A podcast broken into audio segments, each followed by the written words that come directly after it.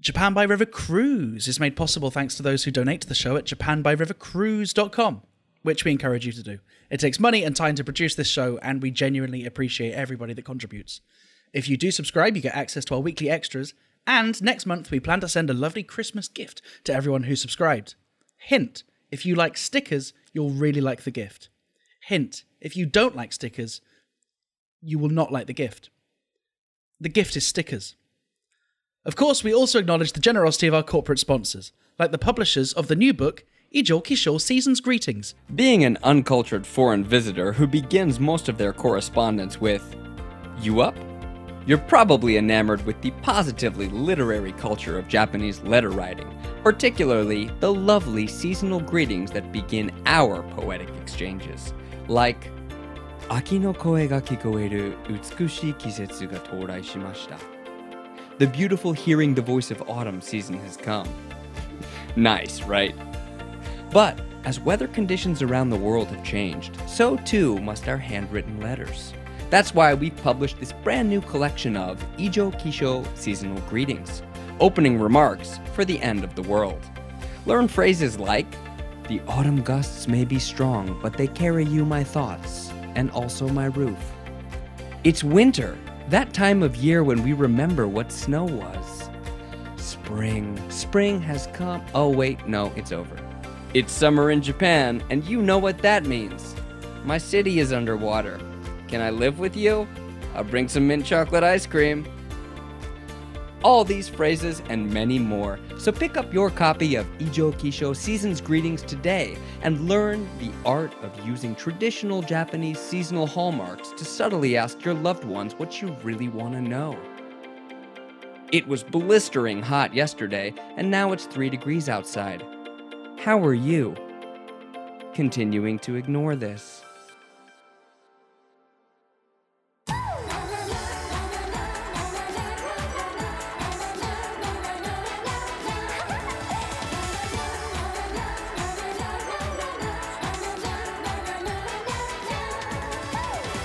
Hello, Brian, and welcome back to Japan by River Cruise. I'm Bobby Judo. And I'm Ollie Horn. And joining us this week is Rochelle Kopp, the founder of Japan Intercultural Consulting, author of tons of books, and person who enjoyed the epic Tokyo to Fukuoka river cruise journey so much that she's currently making plans to take the journey back. Rochelle, thanks for joining us. Glad to be here. On this week's show, Rent is dropping in Japan cities, companies are still struggling with remote work, and businesses are turning to radical ideas like parking and renting out Ferris wheel carriages? Could this pandemic get any crazier? Is a question we'll look back on wistfully this time next year when we're using PCR tests to see which of the elderly are safe to eat. Plus, Ollie's got your weekly River Cruise recommendation. Ollie? Yes, this week's recommendation is the Hozugawa River Cruise. This was once a source of transportation to Osaka and also to Kyoto when it used to be known as the Tamba. All of the boats are traditionally propelled by only the strength of the boatsmen, that in some cases are well into their 60s. Passengers can choose whether they take the downstream course, which takes an hour, or the upstream course, which takes the piss. Plus, a new riverboat finds itself in hot water. Literally. The new Sakurajima area cruise that takes passengers on a two hour loop through a series of connected 90 degree sulfurous hot springs has become a surprise success with their innovative business model of letting people on for free and charging them to be let off. But first, Soap Talk.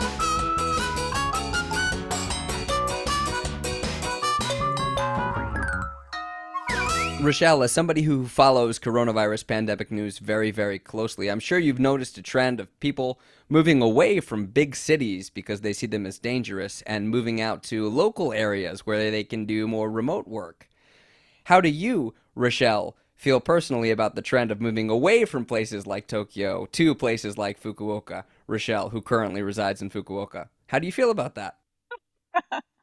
Loaded question as I'm um, considering moving the other direction. Why are you leaving um, us? I can't uh, believe it's been like two years since your first day in Fukuoka, where I showed you my favorite Indian restaurant, introduced you to a an estate agent, showed you the park. Yes, What's yes. wrong with the park?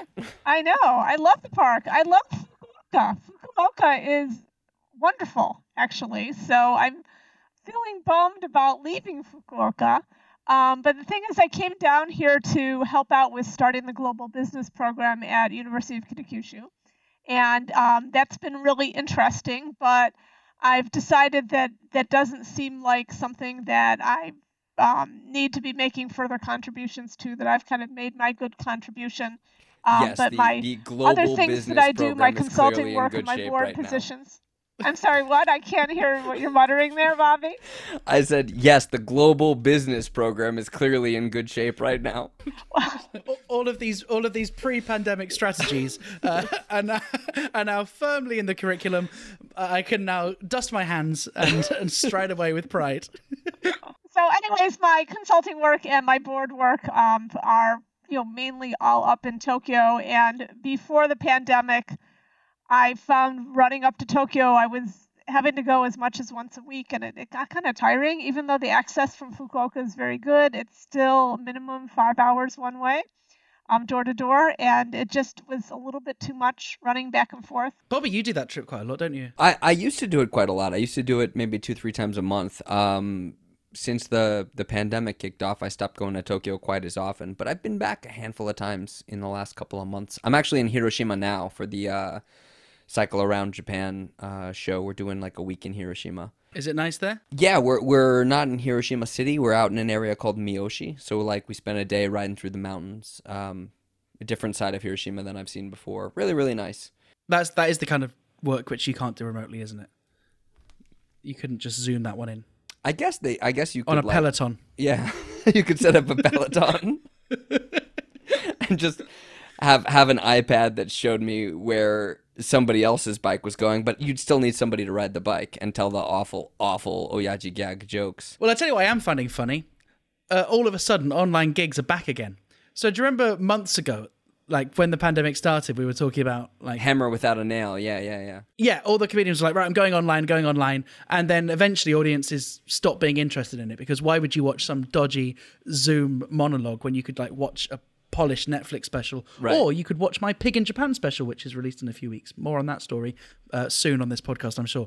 Uh, but now uh, all these remote companies are struggling to keep morale over Christmas, and so there's been, I'd say, in the last month, I've noticed a dozen companies spring up which are offering remote comedy shows. Oh wow. And so now, and, and it's so funny that sometimes in business you just need some kind of interface, right? No company is going to reach out to a comic on Instagram and say, "Hey, can I book you?" Because we're just seen as like rogue pirates. But once like someone with a nice polished website uh, and you know can send nice invoices, uh, you know, charges a thousand dollars and no doubt makes huge margin on whatever they're paying us, uh, all of a sudden it's like big booming business again. Right. So all of a sudden, I know loads of comics now whose diaries are now kind of more full than they would have been uh, without a pandemic. Because of course, what I found is like you could do. I, I've got one day where I've got seven shows scheduled, and I could just sit in the same place and dial in all, all, all around the world. Oh, wow. So isn't it isn't it isn't it funny how you know the, these things you know these things might have happened eventually, uh, but you know but the pandemic really has has kind of sped things up. I wonder whether this is going to stay next year. Well, it sounds like the comedy world has been adapting to remote situations well. Rochelle, how's the business world doing? Um, it's mixed. I'd say that a lot of people here in Japan in the business world are still trying to figure out how to make this work. And I think a lot of companies were hoping that they would all be back in the office at this point, and that's you know doesn't really make sense, especially with the numbers getting worse recently.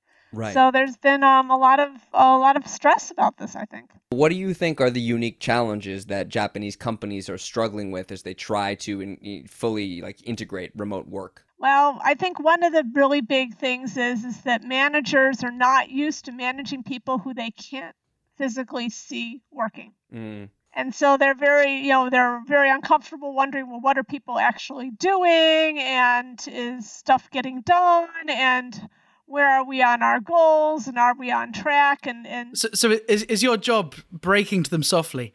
They're doing fuck all. There's nothing you can do about it. They were doing fuck all anyway. It's just you couldn't tell. um, no, that's not what I say.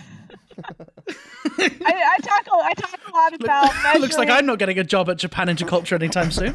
well, well, maybe not for this topic, anyways. But um, we do a lot of talking about measuring output rather than observed inputs, Mm. being able to evaluate people better, having clear job descriptions, having clear goals.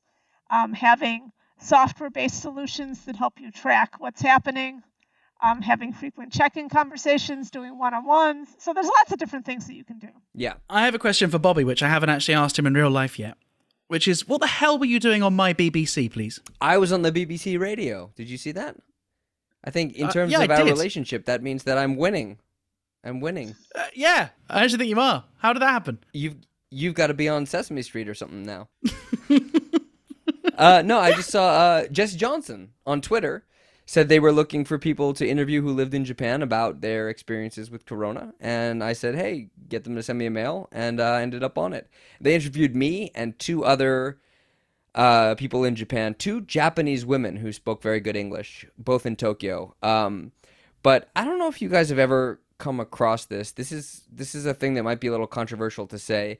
Do you know how there's like a subset of Japanese people who speak English who are crazy? Yes. Yes. I, like I- I'm aware. I can see Rochelle wincing. I'm aware that that sounds like like prejudicial or discriminatory. in No, no, not way. at all. Because, like, no, I think it's easily explained. There are crazy people all over the world, and some of those will learn a language. And I would say a tendency, uh, which helps you learn a language, which is being obsessive, um, can also like backfire. Yeah. Well, there's that, and there's also like remove the ethnicity, remove the language aspect of it. Like, I know everyone's had this experience where you're talking to someone, and within the first minute of talking to them, in your mind, you go, Oh, you're one of those. Yeah, I think most of our guests have that when they when they hear the word soap talk. Like, okay, Well, there's a subset of Japanese people who speak English that when you start talking to them, like they want so badly to identify with with a foreign language because it sets them apart from Japanese people in a way that that is like unhealthy. Elitist? Yeah, elitist Snobbish? and snobbish and unhealthy. And I think this was exemplified to me because they both had like their very specific points of view that they wanted to talk about in the interview. And no matter what the interview asked them, they brought it back to their specific thing that they were there to say. And one of them, it was all about her opinions on the coronavirus and the epidemic was all informed by her motherhood. just to make it even funnier, you just said your piece, and then she responded by going, "Well, I have a slightly different perspective as a parent." Yes, ignoring the fact yes. that you have kids. No, what she ex- what she said was, "Well, I think my perspective is a little bit different from everyone else's because I'm a mother." And it was like, "Yep, that is definitely something that no one else can claim." and it was interesting kind of like being in Japan and kind of being so used to talking to Japanese people, you can pick that out really quickly. Like this person is off somehow. But watching the BBC host work that out in real time was really funny. But did they get what they wanted? I think ultimately th- they did a great job editing. Like um I- like I talked to my mom about it and then sent her the link and she was like, "Yeah, you know, I, like after listening to the actual show, I couldn't tell that anyone was crazy." That's nice. It's a win for you as well, I suppose. Yeah. Right, just before we move on to the news, we got some thank yous to give. Thank you to Olaf Hellman, who bought us three coffees, saying each show is a guaranteed laugh. Uh, that is not a guarantee we make. That's his guarantee. You can't hold us to That's that his guarantee. And uh, Tucci. Tucci is now a member. She has access to the extras and presumably will get some stickers too. Hope she likes stickers. She's joined that very exclusive club of people who were guests and enjoyed their experience so much that they joined and became a subscriber. Rochelle, remind me, how many times have you been on the show? Um, four. Four. I, I was. I was expecting you to say not enough times. Uh, Yeah. uh, let's take a look at the news.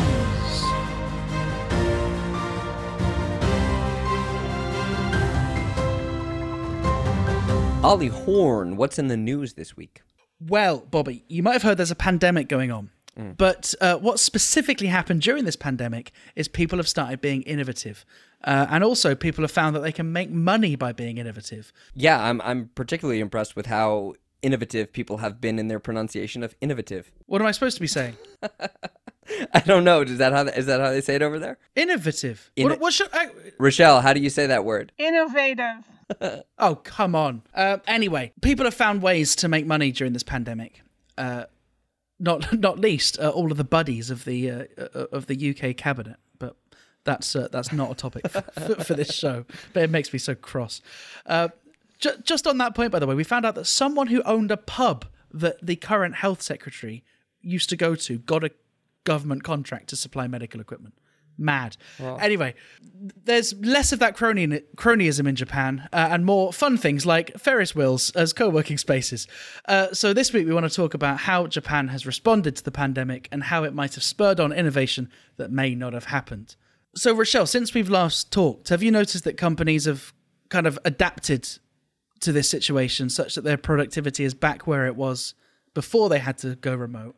Uh, or has this revealed uh, that people were never productive in the first place, as we discussed last week with Tucci? Well, what I've been seeing is is that for different employees react really differently to this whole work from home thing, and for employees who are introverted, it's great. You know, you don't have to talk to other people, don't have to go out. I can just concentrate and be quiet and focus, and so introverts love it. Yeah. But then the employees who are more naturally extroverts are absolutely miserable and they want to get out back to the office as quickly as possible. And they feel a lot of stress when they can't be around other people. So I feel like my, with my clients, half their employees are happy as clams and half of their employees are miserable. Is there anything to be said for the fact that we may not know the effects of this for years to come? Because I wonder whether some of the things that you do at work. Now, I say this as someone that has got very limited experience working in an office, but lots of friends that do and tell me about how much they hate it. But a lot of what you have to do at work is not your work, but being seen to be doing your work. And I suppose this isn't just a Japanese thing, it's world over. Yeah. In order to develop your career and you know making sure that you've got a good relationship with your manager making sure that you're kind of aware of what the general direction of your company is and is there something to be said for the fact that all that stuff might be lost during this year, and it might take a while for companies to kind of catch up. Oh, I, th- I think that's true, and I think that that's what a lot of companies are feeling that they're missing. I think the biggest challenge is for people who have just joined their firms that they haven't ever gotten to know people in person, mm. and then they have to be relating to them online. That's really hard. But so like some some places are making the best of Zoom, some places are still struggling with it. Then there are other companies that are just kind of like drastically rethinking their business models. Uh, Rochelle, I know you've been following some news stories about places that were considering kind of pretty radical new business ideas, right? Um, well, there's the, the Ferris wheel co working space that you mentioned. Um, the one that I really liked was the idea that they're going to be parking some of the Narita Express trains in the yard and then people can come and go on there and use that as their co-working space. The Narita Express trains, they're going to park them? Yeah, they're going to park them in the you know in the rail yard. I think at Ueno. How are you going to commute to the rail yard? By a different express train? I mean, you get to the station and somehow you get onto the right track and onto the platform, I suppose. Is this stuff gimmicky stuff, or do you think there is actually something to be said for different public spaces being repurposed, realizing that we can't just stay at home. Right, we have right. to go. We have to change our scenery. And co-working spaces are the worst in a pandemic yeah. because that literally is a cluster. Uh, but you know, there there might be other ways in which we can work uh, remotely, uh, but not necessarily cooped up at home. Well, you know what seemed to have really taken off is that a lot of hotels are offering their rooms for the day, and you can go there and hang out in a hotel room for a day and work. I know some hotels which you can book just by the day. I know some hotels you can book just by the hour. uh, okay, we're, we're being a bit naughty and a bit cheeky there, Rochelle. Bit bit of bit of bit of blue for the uh, for the dad Bryans. Uh, but, but but I think there is a point to be made, right? That these hotels, like, they're not being used because there are no right. foreign visitors and people are not traveling around. Right. And you know, it's a it's a big space but it's mm-hmm. kind of isolated, right? People aren't really mingling if they're in a right, exactly. A so it's room. safe, and you know, I think the the big problem I think for Japanese, um, in many cases, is that they don't have a proper space in their homes for working at home. Mm. A lot of Japanese right. houses are not designed for this, and especially now that kids are home more. You got your kids running around, you're trying to work at the kitchen table, your spouse is making a meal in the kitchen, which is only a few feet away, it's very hard to concentrate. And if you have to have Zoom meetings with people, it's it's really awkward.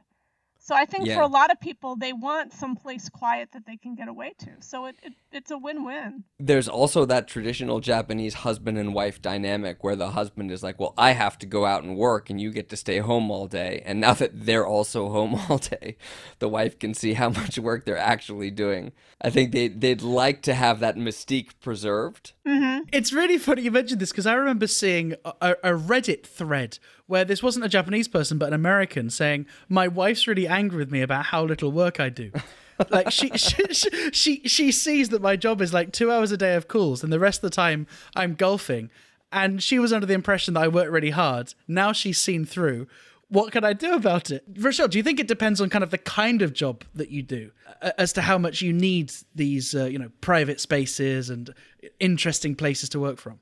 Mm, yeah, I, I think so. I think that um, you know, if, if if you're if you're doing a job where you really want to be concentrating, you don't want to be in a new place, right? You don't Mm. want to be on a Ferris wheel, or you don't want to be in like, oh, a hotel. It's distracting. You know, you you probably just want something that you're familiar with, right? So it Yeah. probably works better for some people than others. to have an environment that you're familiar with instead of being somewhere crazy. But I do kind of see all of these new innovations. I saw a story the other day about hotels trying to bring extra customers in by turning their hotel room into a murder mystery experience. And so you'd check into the hotel room, and then in the room would be, when you checked in, you'd get your mission, your case to solve. And then in the room would be clues that you'd go through and find. And it was just like, we've reached the point where these, especially these tourism focused businesses, right? Like Ferris wheels, trains, and hotels are so desperate that any proposal that comes across their their desk, they're like, we'll try it and see. And imagine how distracting that would be if there was a mix up and you go in for a nice quiet day of work. You get into your room, then all of a sudden there's a, a fake dead body and, and an envelope you've got to open. It's like, come on, I've, I've got a sales report to get done by 10. I do not have time to solve your stupid murder. Rochelle, how much of this do you think is like interesting, worthwhile innovation, and how much of it do you think is desperation? I think there's a lot of desperation there. I think that the Ferris wheel one for sure was really desperation. Yeah. And Yeah. the and the Narita Express cars are kind of close behind on that, right? I remember seeing that as a story and thinking, how would this actually work? How would this work? Because every time a new, you couldn't have everybody show up at exactly the same time. Every every time somebody came up, you'd have to rotate the Ferris wheel. There there'd probably be like the dude at the bottom would be pissed off about like Yeah. And also, presumably, the Wi-Fi only stretches so far. So, like, as it rotates, you you go down from three bars to two bar to one bar to all the way at the top, having to switch to your cell phone, then then coming back down again. It's like, can I take a call? Yes, as long as it's within the next thirty seconds. Obviously, these are gimmicks, but maybe maybe there is a future whereby we realize it it's absurd that we go to exactly the same place each day to do a job that does not have to be done from there. It's obviously this is a throwback from like the industrial revolution where of course you had to turn up to that factory because that's the only uh-huh. place where you made those things. But now Right. if all you're doing is dicking around on a MacBook Air, then of course you can do that from anywhere. So maybe there's obviously Ferris wheel's mental, but something like, you know, these like workations, these these kind of schemes which are encouraging people to go for longer periods of time, there's clearly something there, right? Well, I definitely think so. I definitely think so. And you know, I, I I personally really like the workation idea because I think that that can help Japanese rural areas. I think it can help tourist areas that aren't getting tourists right now.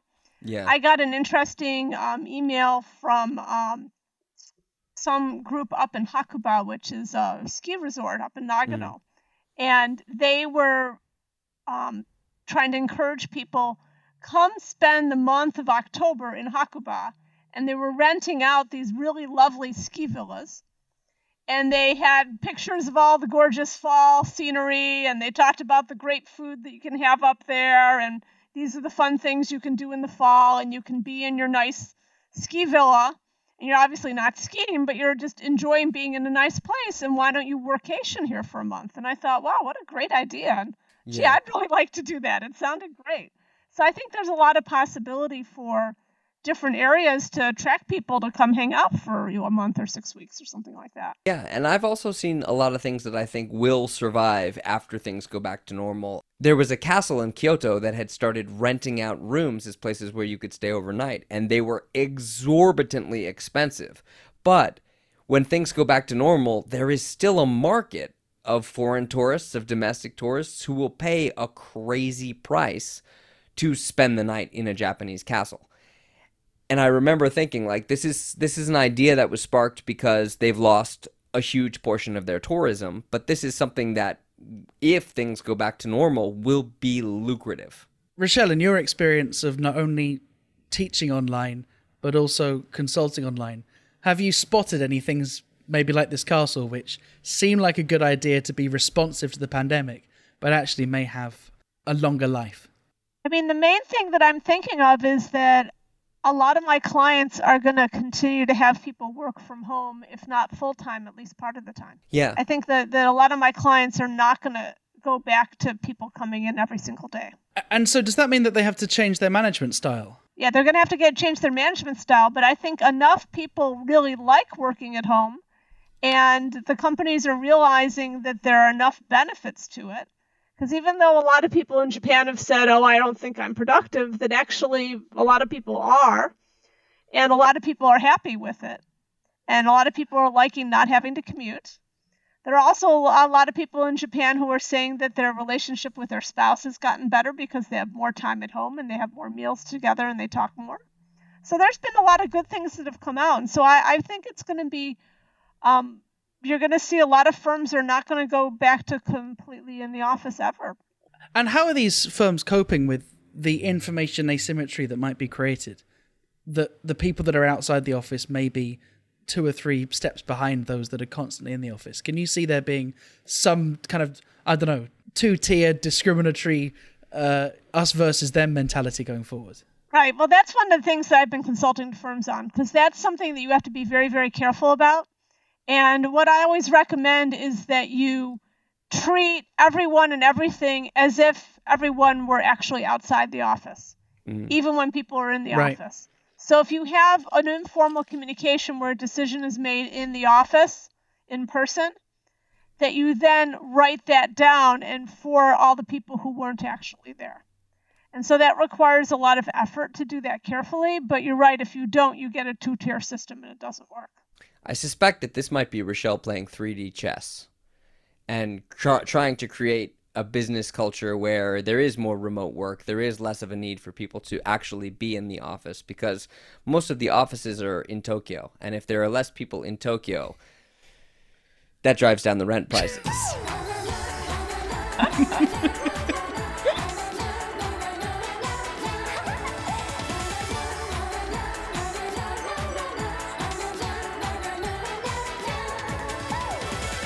Hey, thanks very much for listening to this episode 61 of Japan by River Cruise. If you're listening to this still in November, then you still have time to stick your email address in at japanbyrivercruise.com to receive exclusive bonus bits on our mailing list. And thank you to our guest this week, Rochelle Kopp, who maintains her title as our most frequent Japan by River Cruise guest. We are so glad that you're so good at remote work because even if you go to Tokyo, we will still ask you to be on the show. Oh, great. Thank you, everybody, for listening. We will see you next week.